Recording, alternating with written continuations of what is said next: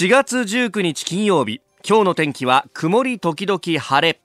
日本放送飯田浩二の OK 工事アップ。朝6時を過ぎました。おはようございます。日本放送アナウンサーの飯田浩二です。おはようございます。アシスタントの日本放送アナウンサー新業一華です。日本放送飯田浩二の OK 工事アップ。この後8時まで生放送ですえー、スタジオに長官各紙届いておりますけれども、まあ、今日はバラバラという感じで朝日新聞はあトランプさんの、えー、一連のロシア疑惑についての捜査報告書を、まあ、アメリカの司法省が、えー、公開したと。いうニュースを一面トップで取り上げております。まあ、朝日のスタンスとしては、トランプさん、についても、まあ、基本的には、懐疑的なスタンスですんで、えー、10件の疑惑というところがトップに、踊り出ているという感じがあります。まあ、この辺についてはね、後ほどまた今日のコメンテーター、外交評論家、三宅邦彦さんにもいろいろ話していただこうと思っております。えー、産経新聞は一面トップ、北北朝鮮が新型兵器の発射実験を行ったというあたり、これ、昨日のね、放送中に速報が入ってきていて、なかなかあのお伝えすることができなかったんですけれども、まあ、これについても詳しく、えー、取り上げていこうと思っております。はい、まあ、そんな中ですね、あの各紙のこう政治面の方を見ますと、えー、昨日の、えー、萩生田光一自民党幹事長代行の発言についてというのがかなり大きくえー、各紙取り上げられております。まあ、あの消費増税についてですね、まあ、これ、法律ではもう10月1日に増税をするということが決まっているわけですけれども、えー、これについて、まあ、足元の景気ちょっと悪くなってるよねと。いうのもあって、えー、もしその悪さというのが、えー、明確に分かってきたらと、えー、具体的には6月に日銀が短期経済観測日銀短観というものを出しますが、えー、それが出た時にということを、まあ、6月ちょっとよく見なきゃいけないと、えー、もしその日銀短観が悪いとなると増税なし延期というのもあり得るという発言をしました。いやこれ実はあの昨日私ちょっと取材でいろいろ動き回っていたんですけれども旧知の記者から萩生田さんがこんなこと言ったぞっていうのをメールできてでそこから結構わーっとこう永田町はいろいろとですね、えー大騒ぎになったということがありました。まあね、あの日照の回答の三村さんなんかがこう発言をしたりとか、与野党ともにいろんな発言があったりなんかもしたわけなんですけれども、まあこの消費増税、えー、景気に対しては、あんまり良くないよっていうのはこの番組の中でも何度も私も申し上げてきたんで、まあこれについては特に何も、おまあだったら増税しなきゃいいだろうと僕はそう思うだけなんですが、一方でですね、まあこういうことがあると、まあ、えー、これをまあ、ネタにしてと言ったらあれなんですが、えー、真を問うと選挙になるということがあるんですがそれについてメールでサミユーサミさんという西多摩郡60歳の方、まあ、消費増税ね凍結っていうのは賛成なんですがこれに対して真を問う解散総選挙は違うだろうって感じていますと、まあ、こういうご意見もね、まあ、選挙についてはお金がかかるなんてことがあるんであるんですが、まあ、一方でその前回の選挙特に総選挙の時に公約として消費税を2019年10月1日に上げますといういうことを公約に掲げて選挙を戦いそして勝ってきたというのがあるんで公約を高えるということになると、やっぱりもう一回信を問わなきゃなんないと、まあ、これはあの政治の筋としてはそういうものがあると、まあ、だからこの間の大阪のダブル選挙だって、えー、市長、知事に選挙で、えー、なった時に僕らの任期のうちに都構想の住民投票もう一回やりますと。言ったのに、えー、それができなくなった。先に伸ばさなきゃいけなくなったんでもう一回選挙したと、まあ、ロジックとしては成り立つというのがあります。で、えー、萩生田さんがポイントとしてもう一つ言ってるのは、衆参ダブルについては、えー、G20 などから近すぎるからちょっと難しいというような発言をしておりました。そうなんです。ってことは G20 から遠ざかればダブルもありってことかっていうふうに逆に読めるわけですね。で、えー、ここで今言われているのが国会の会期末が6月26日までだと。で、えー、参院議員の任期が7月28日までだからそこまでに選挙しなきゃいけないよねと。だから7月21日っていうのがこう、今具体的な期日として挙げられているんですけれども、これね、えー、公職選選挙法の第32条の2項には、えー、国会の会期末に近かったりとか、あるいは国会の会期末ギリギリまで任期が被っちゃったりなんかすると、えー、2週間ちょっとは空けなさいよという規定があるんです。これっていうのは、国会の任期からすぐに選挙なんかやっちゃうと、もうパフォーマンス合戦に与野党ともになって国会が立ち行かないと。で、与党に関しては、票集めのための法律をガンガン通してすぐに選挙みたいなことになると、それはまずいだろうということでこういう規定があるんです。ってことはですよ参議院の任期ギリギリまで国会を延ばすと実は8月25日投票日っていうのができるんですよ。ところがこれをやっちゃうとお盆にかぶっちゃうんで8月の頭ぐらいの投票日にちょこっとだけ延長をかけてやるんじゃないかという説が、ええ今ちょっと浮上していたりなんかします。うん、まああ、これについてね、ちょっとブログで詳しく時間なくなってきちゃったんで書いとこうかなと思いますけれども、あなたの声を届けますリスナーズオピニオン。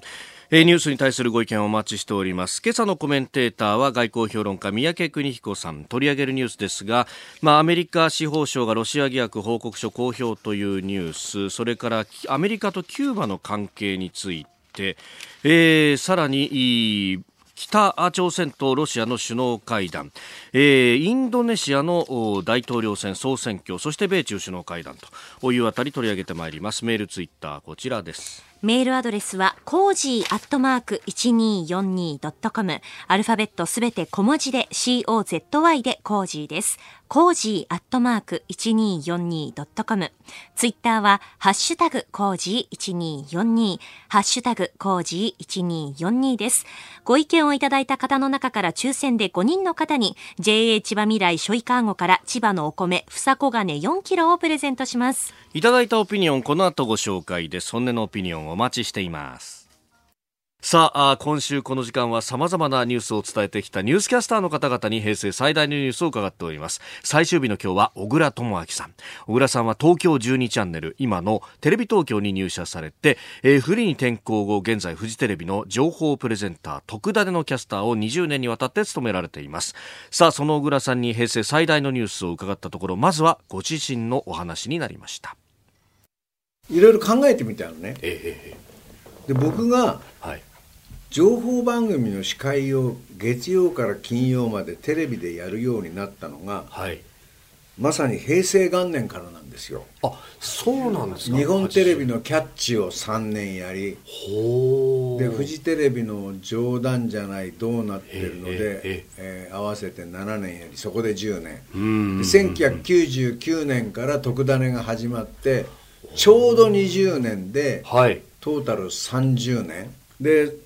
キャッチ」っていう情報番組が始まってすぐに、はい、湾岸戦争が起こって、えー、特別番組の司会をやらせてもらったりとか。でその後ねバブルの崩壊があったり、はい、リーマンショックありの、えー、まあ911同時多発テロ311東日本大震災、それと自民党政権が2回倒れたり。うん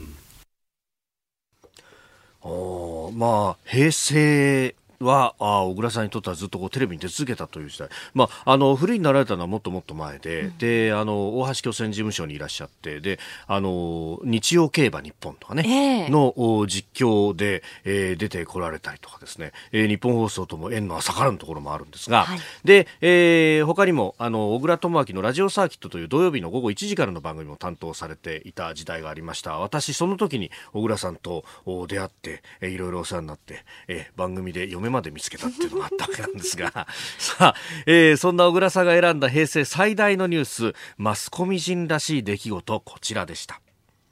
自分のやってきた仕事の流れの中で実感として変わってんのは、はい、メディアがこの30年間でものすごい変わってんのよね。平成に入る直前っていうのは最も新聞が力を持っていて、はい、1997年か新聞が一番売れてた時期。それが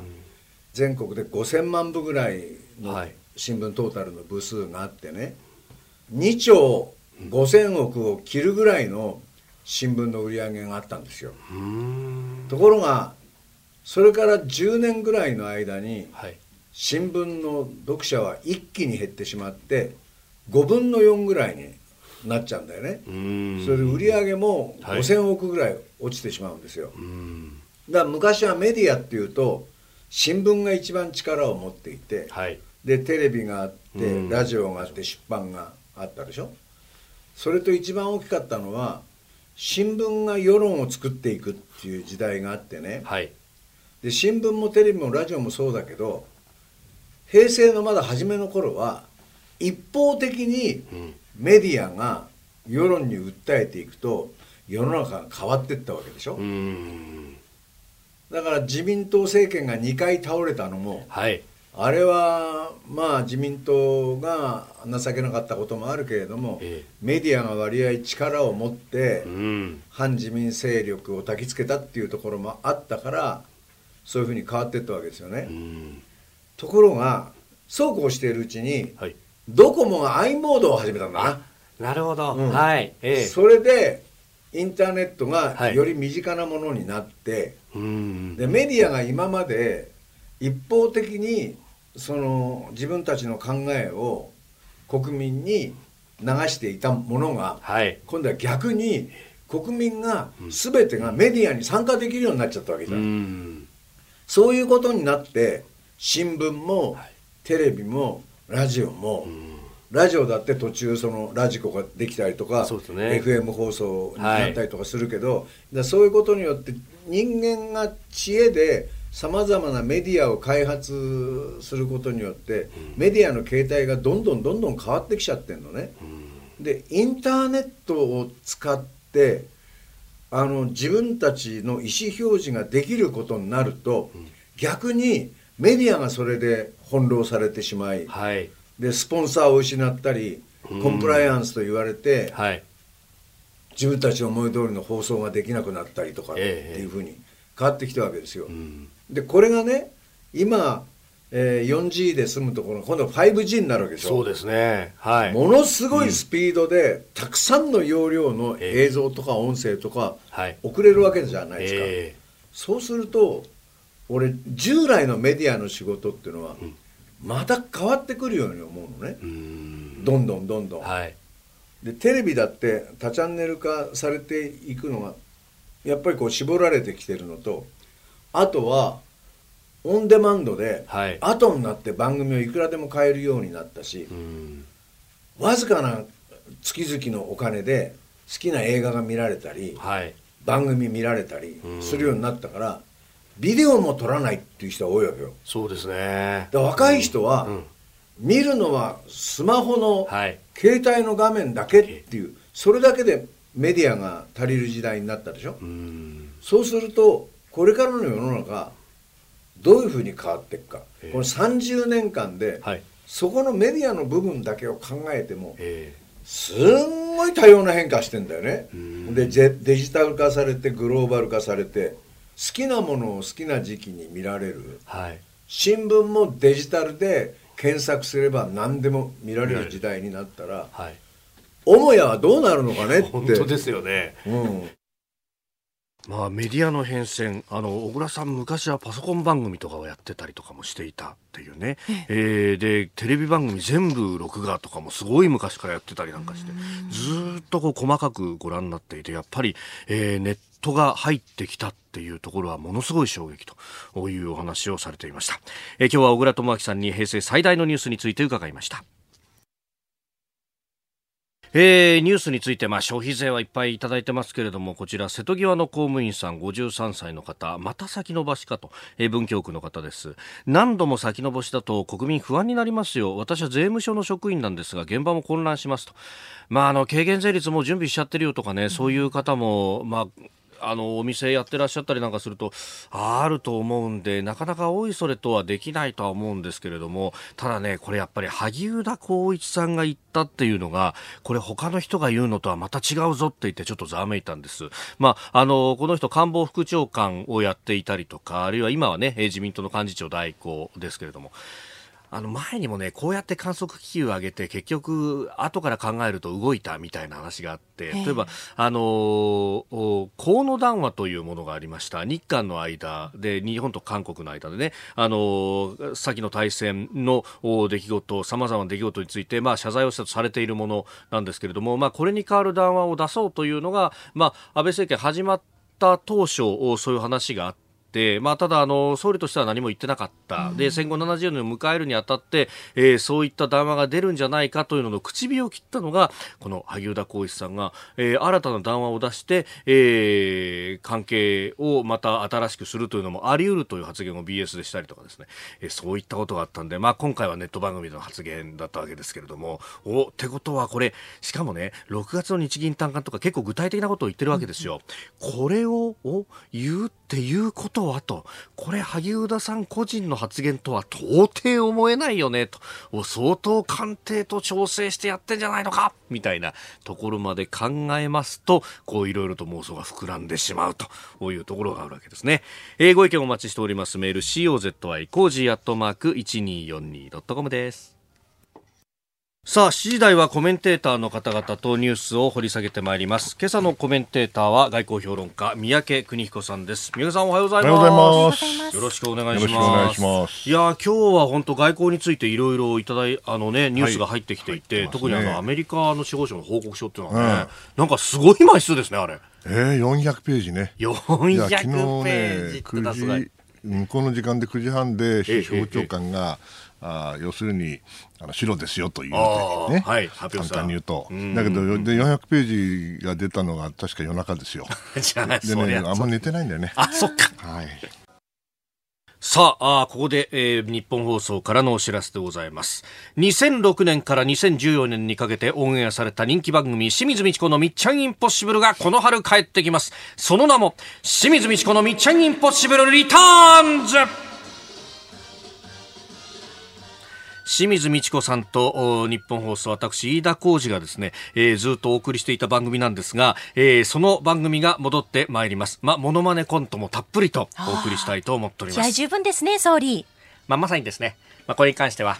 4戦5戦と続けていきたいと思っております、はい。さあ、今回の番組はですね、新時代到来デビューの秘密大作戦。私も、最初の初当選の時は、とても大変でした。自民党が矢に下った、あの当時の、きつい、きつい。選挙でした。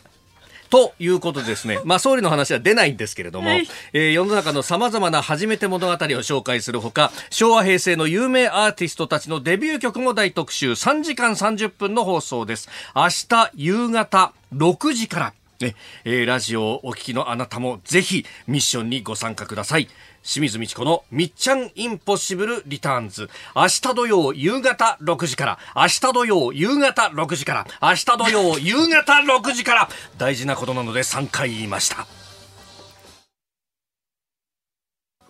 4月19日金曜日、時刻は朝7時を過ぎました。改めまして、おはようございます。日本放送アナウンサーの飯田浩二です。おはようございます。アシスタントの新業一華です。あなたと一緒にニュースを考える飯田浩二の OK 工事アップ。7時台はコメンテーターの方々とニュースを掘り下げていきます。今朝のコメンテーター、外交評論家、三宅邦彦さんです。三宅さんおはようございます。おはようございます。よろしくお願いします。ます三宅さんには番組エンディングまでお付き合いいただきます。では最初のニュース、こちらです。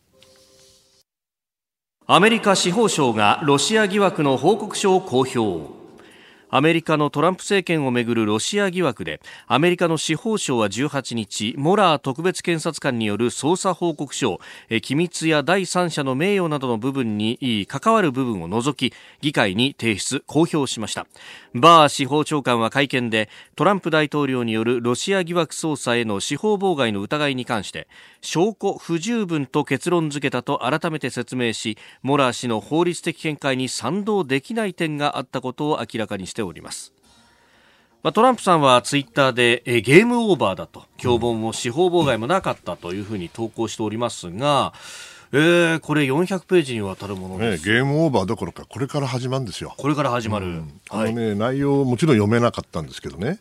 まあ、最新の情報を見ると要するにモラーさんはいろいろ集めた結果、はい、結局無罪だとは言えねえと。無罪だとは言えない、うん、無罪だとは言えないんだけども、やっぱり司法妨害をやったかどうか等については、証拠を見つけられなかったと言ってるんですよね。ですから、まあ、要するにグレーですと、はい、で司法長官の方はその、まあ、発表前にね、ええ、白に近いと言って、はい、でまあ、CNN あたりはですねこれ、黒に近いと言ってる、ええ、でモラーさんが言ってるのは、もう一つ面白いのは、この問題は結局、あの法律の世界ではなくて、はい、議会でやってくれって言ってるわけですよね。議会でやってうん、議会で最終的に司法妨害の問題を議論すべきだっていうようなことを言ってるし、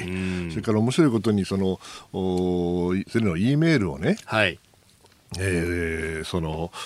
どうするかっていう議論がありましたよね、それでトランプさんは、どんどんどんどんやれと言ったらしいんです、まだ読んでないから分かんないんだけど、うん。うん、どうもトランプさんがいくつか命令したらしいんだけど、はい、部下が、そのそれはいくらなんでもという感じだったんじゃないですかね、うん、命令を聞かなかったっていうわけね。まあ、当時のそのコミ FBI 長官の、まあ、首を飛ばす件に関しても、やりすぎだよねということだったんでしょう、まあ、普通は。法律顧問に対しては、いや、なんとかしてこう捜査をやめさせろ、うん、あるいはどうせだったらもう FBI 長官を首にしまえみたいなことを言ったまあ、それ本当にやっちゃったら、あの司法妨害には限りなく近づくんだけど、はい、まあ、幸いなことにというか、まともな部下が当時はいたから、今もいるんだと思いますが、えーえーはい、首一枚つながってると、だから、だけども、どう見ても、何もしてないわけじゃないわけでね、うん、トランプさんも相当あの、はい、追い詰められるんじゃないですかね、ただこれであの法律的にどうのこうのという議論ではないんですけども、はい、議会の民主党、特に下院の民主党は勢いづいてね、はい、これ400ページもありますからね、うん、これはもう突っ込みどころ満載だから、うん、ね、僕は私も丹念に読もうと思ったけど、もう元気もないからやらないけど、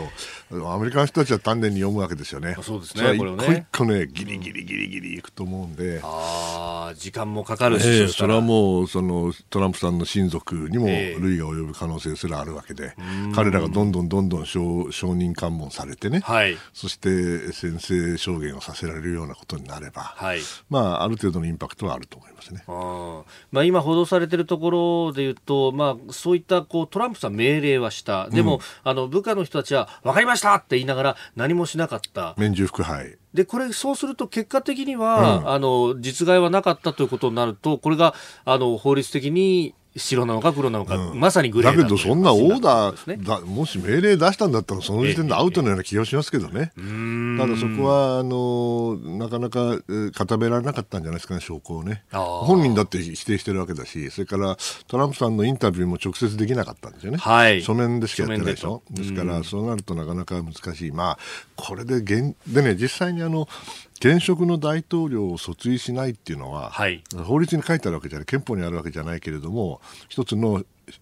習慣、慣習ですよね、はい、司法省の、ええ、それをね、え、あのー、破ってまでやれたのかな、うん、モラーさんはと、司法省の人間だからね、はい、そこでやっぱり議会に下駄を預ける形に、そうでしょうね、モラーさんとしてはそれしかできなかったんだと思います。うんえー、まずはアメリカ司法省ロシア疑惑の報告書公表というニュースでした。おはようニュースネットワーク。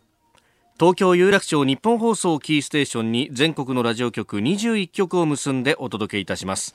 時刻は7時11分を過ぎました。おはようございます。日本放送アナウンサーの飯田浩二です。今朝のコメンテーターは外交評論家でキャノングローバル戦略研究所研究主幹三宅邦彦さん。取り上げるニュースはこちらです。アメリカのキューバへの圧力外交をヨーロッパやカナダが反発。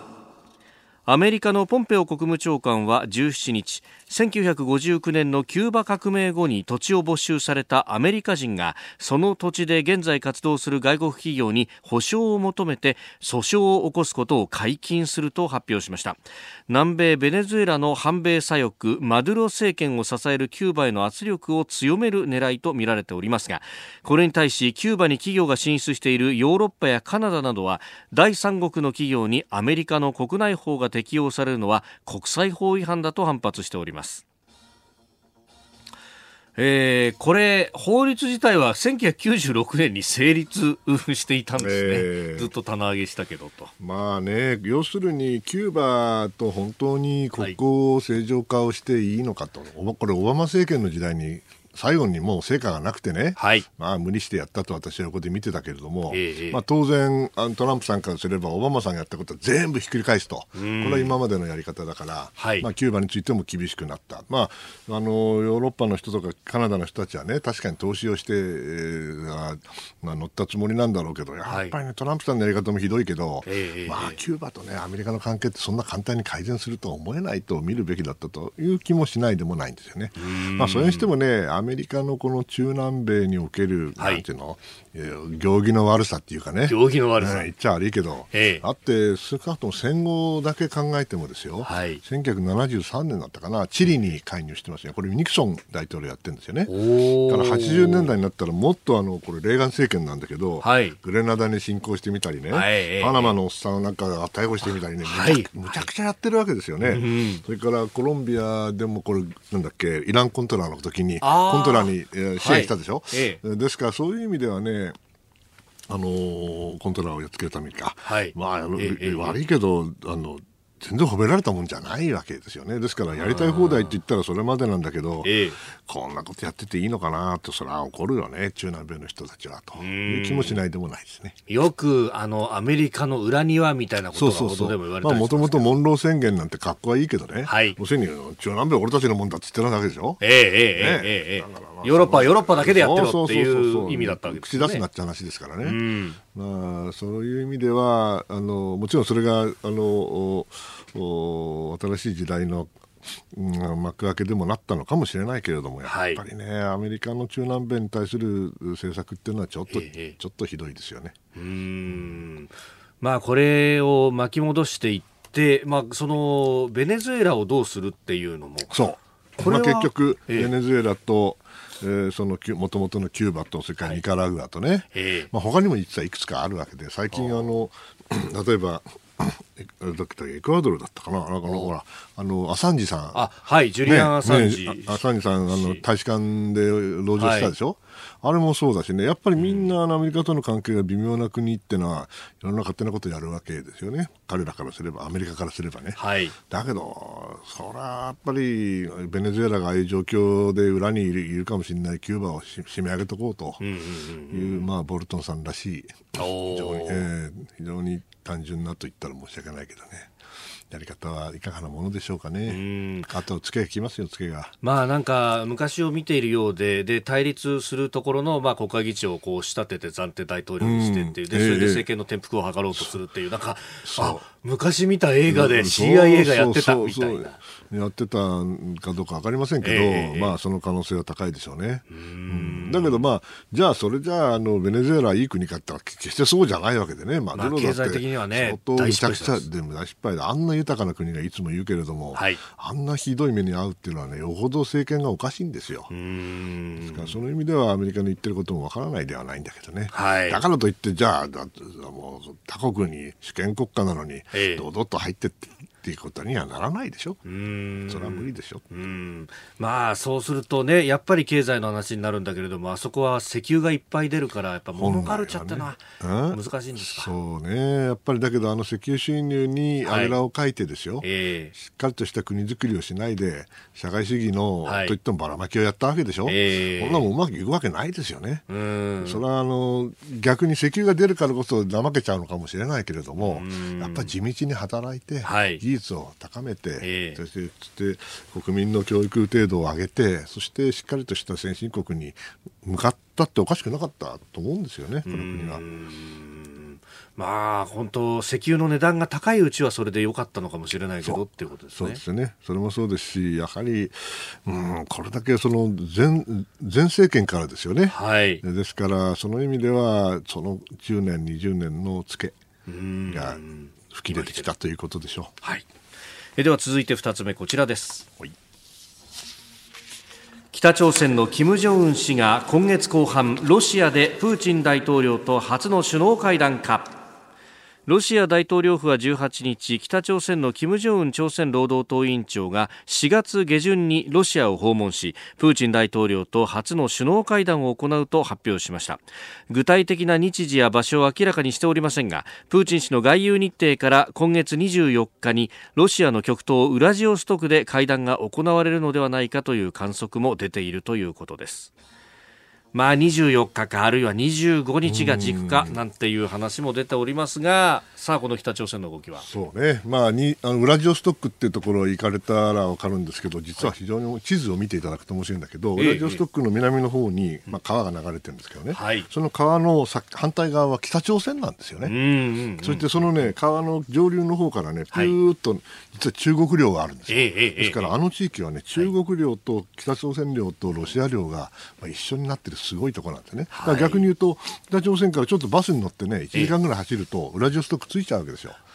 僕はあの前行った時にも面白かったですよ。北朝鮮のおレストランがありましてね。今はもうないと思うけどね、はい、あの制裁かかってるはずだから。まあでもやってるかな。それであのウェトレスのお姉ちゃんがですね、はい、あの踊ってくれたりしてね。不思議な世界だったんですよ、えーえー、ですからその意味では北朝鮮のリーダーにとって行きやすいねモスクワまで電車で行くの大変でしょ、はい。ね、ですから近くに行ける。それでプーチンさんも来るじゃあなんでこんなことが起きるかっていうと、うんはいもう当たり前ですよね、トランプさんが去年の6月12日にシンガポールで、ね、金正恩さんを国際的な認知を与えちゃったんだから、はい、ね、そして物事が動き始めたらね、うん、それはプーチンさんからすればですよ、はい、俺たちだってね、極東にね、領土あんだぞと、うん、俺たちだってね、当事者なんだと、はい、実はあんまり関係ないんだけどね。でそうなるとトランプさんとの関係でどうするか、私がもしプーチンさんだったらこうしますよ、まずねあのクリミアのね、はい、あの変な経済制裁やめてよと、うん、早くやめてよと、うん、ね、でもやめっこないわけですよ、はい、だからあのシリアにちょっかい出してね、えー、それでこの野郎だと、アメリカ前偉くすること言ったらお前アメリカが嫌がること何でもできるんだぞこの野郎って言ってシリアに介入してるわけだ、それと同じようなことをですね、はい、おそらく北朝鮮でもやる機会を狙っていたと思うんですよ。つまり北朝鮮が好きだから、はい、会談するわけではないし、守ろうって気もあるわけじゃないけれどもとにかくアメリカが何か動かして成功しようとうまくいきそうなところは全部それをぶっ潰せるような形で介入をしていく力を持っていくと、はい、その意味では、えー、この間のハノイでのね米朝首脳会談がうまくいかなかったですから、はい、もうこれ絶好のチャンスですよね。これはもう金正恩さんからすればね、中国だけじゃ足りないき、えどうもあの南のね、ムン・ジェインさんも頼りにならないから、はい、そしたらもうしゃあねえかと、うんじゃあ、ロシアだなと、ねまあ、日本ってわけにもいかないから。はい、というわけで、まあ、うまくやってる本人、ご本人はつもりなんだと思うんだけど、まあ、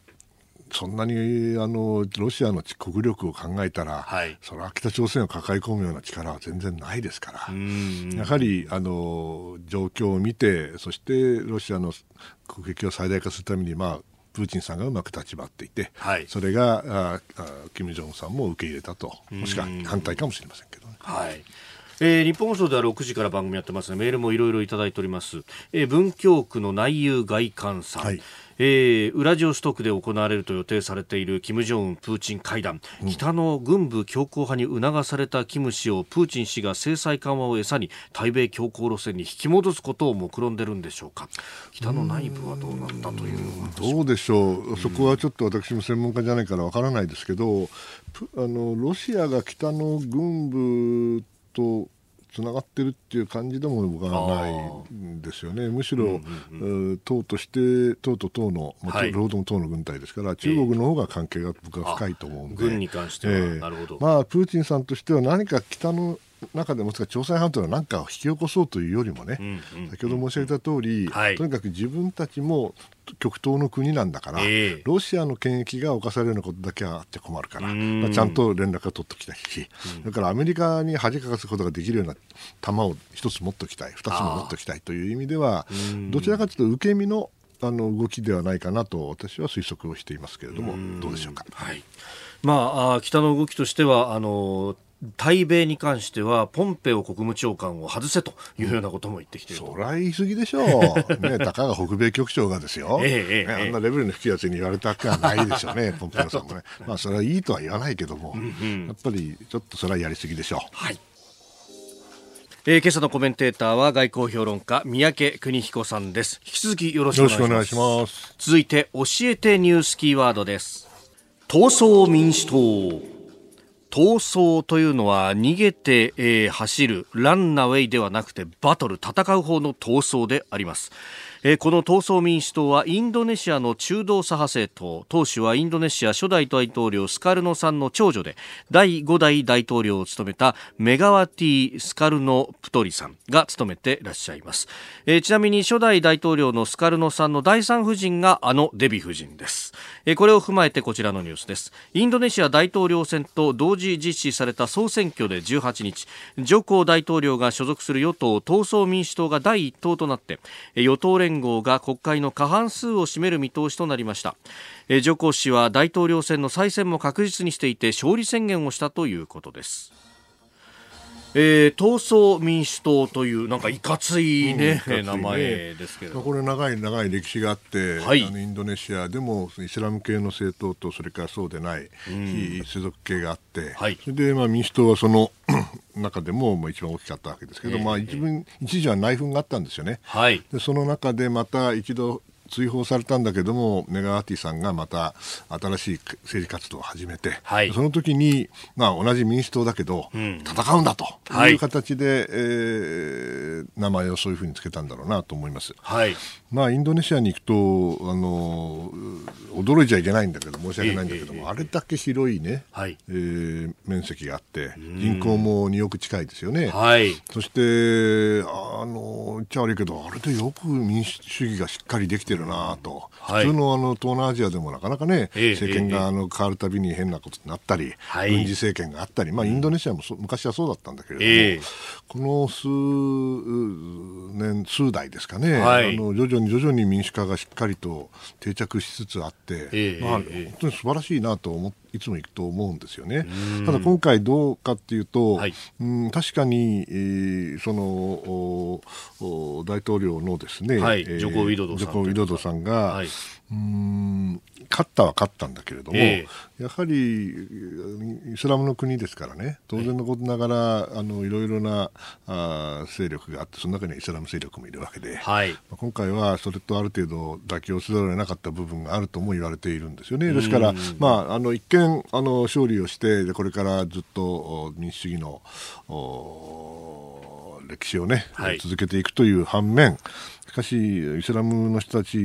もしくはそれ以外のクリスチャンだって何千万もいるわけですからね、ですから、そういう人たちとの融和をどのようにやっていくのかと、もしくはイスラム的になってしまうんじゃないかということを心配する人もいるんです、はい、そこはよくわかります、だけども、うん、インドネシアは本当あの大事な国だしね、はい、ああやって民主主義やってるってのは本当ありがたいことだなと、つくづく思いますよ。まあね、あのクリスキリスト教もいる、それからバリーなんかはヒンドゥー教とすごいですよ、ね、まあ、これた、ね、かなり多宗教の国家で、うん、まあ、一応イスラム教がマジョリティだという、うね、多数派だという話なんですけど、うん、あの以前から言われているのはそこにこう過激な思想とそしてテロリズムとかが入ってくるあの恐ろしさみたいなものをどう、まあ、バリ島はねヒンズーの島なんですけれども、はい、そこでまあねいろいろなあ、テロがあテロがありましたよね。あれも外国から来たなと言われてるんだけど実際にその中東系のね、はい、えー、イスラムっていうのはなんだ？インドネシアのイスラムなんてイスラムじゃねえと。俺たちが本当のイスラムなんだと言って過激な思想を教えているという説もあるんで、はい、それはあの常に揺さぶられる可能性があるだからこそ、まあ、その大事な民主主義だということなんですよ、インドネシアは。はいえー、今日のキーワード闘争民主党インドネシアの政党でした。さあ、メールやツイッター、まあ、ニュースについてというのもね、様々いただいております。あの、消費増税延期かというところ、まあ、政府、政権幹部からそんな発言もありましたが、えー、ルパンの忘れ物さんは利用士56歳、木更津の方、ご商売やられているところね、うん、えー、税金の計算というのもありますが、えー、延期の発言するなら早く決めてほしいです。関係機関準備大変なんですから、個人事業主としてもキャッシュレス決済など悩みが多いですと。うん、キャッシュレスだとポイント還元とか考えると、じゃあ入れるか？でもこれ機械高えぞ？みたいな、いやまあね大変ですよね。だけどみんな準備始めてるでしょ？そうすでにね。で急にって言われても困る人たちは多いと思う。私もあのねあの請求書を作るとき、うん、そっか。税金が8%か10%か全然違いますからね、そうですよね、うん、それ一個一個書き換えなきゃなんないし。そうそうそう。そうなんですよね。そこのこともあるから決断は早めにというところなんですが、まあ、でもアドバルーンは出さなきゃいけないんじゃないの？なるほどね。政治的にはね。はいお送りしております日本放送飯田浩二の OK 工事アップ。お相手は私日本放送アナウンサー飯田浩二とアシスタントの新業一華がお送りしています。今朝のコメンテーター外交評論家三宅邦彦さんです。引き続きよろしくお願いします。お願いします。そんな小さな声にしなくてもいい。じゃない大丈夫です。大丈夫です、えー、スクープアップの叫びに身構えている三宅邦彦さんです、はい、ありがとうございます。それではこの時間最後のニュースを。スクープアップまあこういうのもね。たまにはいいですよね。二人で耳塞いでやがるの。耳栓忘れちゃったから。耳栓忘れちゃったセルフ耳栓でね我々。そう。手でやろうと思った残念でした。残念だ外れだね 米中首脳会談5月下旬以降に開催かアメリカの新聞ウォール・ストリート・ジャーナルが17日米中両政府が5月下旬か6月の上旬に首脳会談を開くことを検討していると報じました。通商協議の合意を目指すもので、えー、会談実現に向け4月下旬にも閣僚級の協議を再開するということです、あれ？この時期やるっつう話もありませんだから要するにうまくいっていないんですよ、うん、なるほど早い話がね、はい、去年から動いてる話なんだけど、結局こうですよ、アメリカにとっては、うん、まあ、いろんな貿易交渉は日本も含めてあるんだけど、はい、最も優先順位が高いのは中国なんですよね、はい、それは間違いないんです。うん、ただし そのまあ、中国もね、これあの足元見てるとは言わないけども、はい、トランプさんを何するか分かんないし、うん、ね、でまた大統領選挙来年あるわけでしょ、はい、これにへあの使われても嫌だし、えー、そうすると、まあ、待てよと、うん、あと1年我慢したら、2年ぐらい我慢したらね、はい、いなくなんじゃないか、こいつと。そしたらな、情報なんかしなくていいじゃないかと。いう気もする。で黒字だけ減らすなら簡単だけど、はい、むしろその共産党の指導も含めてね、保護主義だ、その補助金だって、ああいうシステム自体をぶっ壊そうとしてるんだったらとんでもない話だから、中国からすれば。はい、ほんならめんどくせえと。でまたライトハイザーさんっているじゃないですか、はい、ね、この人もね、まあ、あのアメリカ的に言うと頑張ってるのかもしれないけど、あの、はい、ある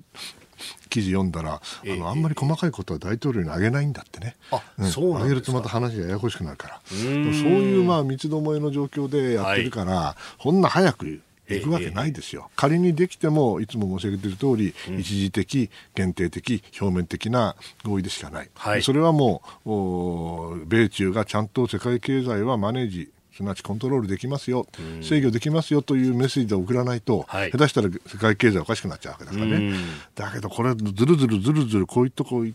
れてるのを見るとね、はい、やはり相当、アメリカは厳しく中国に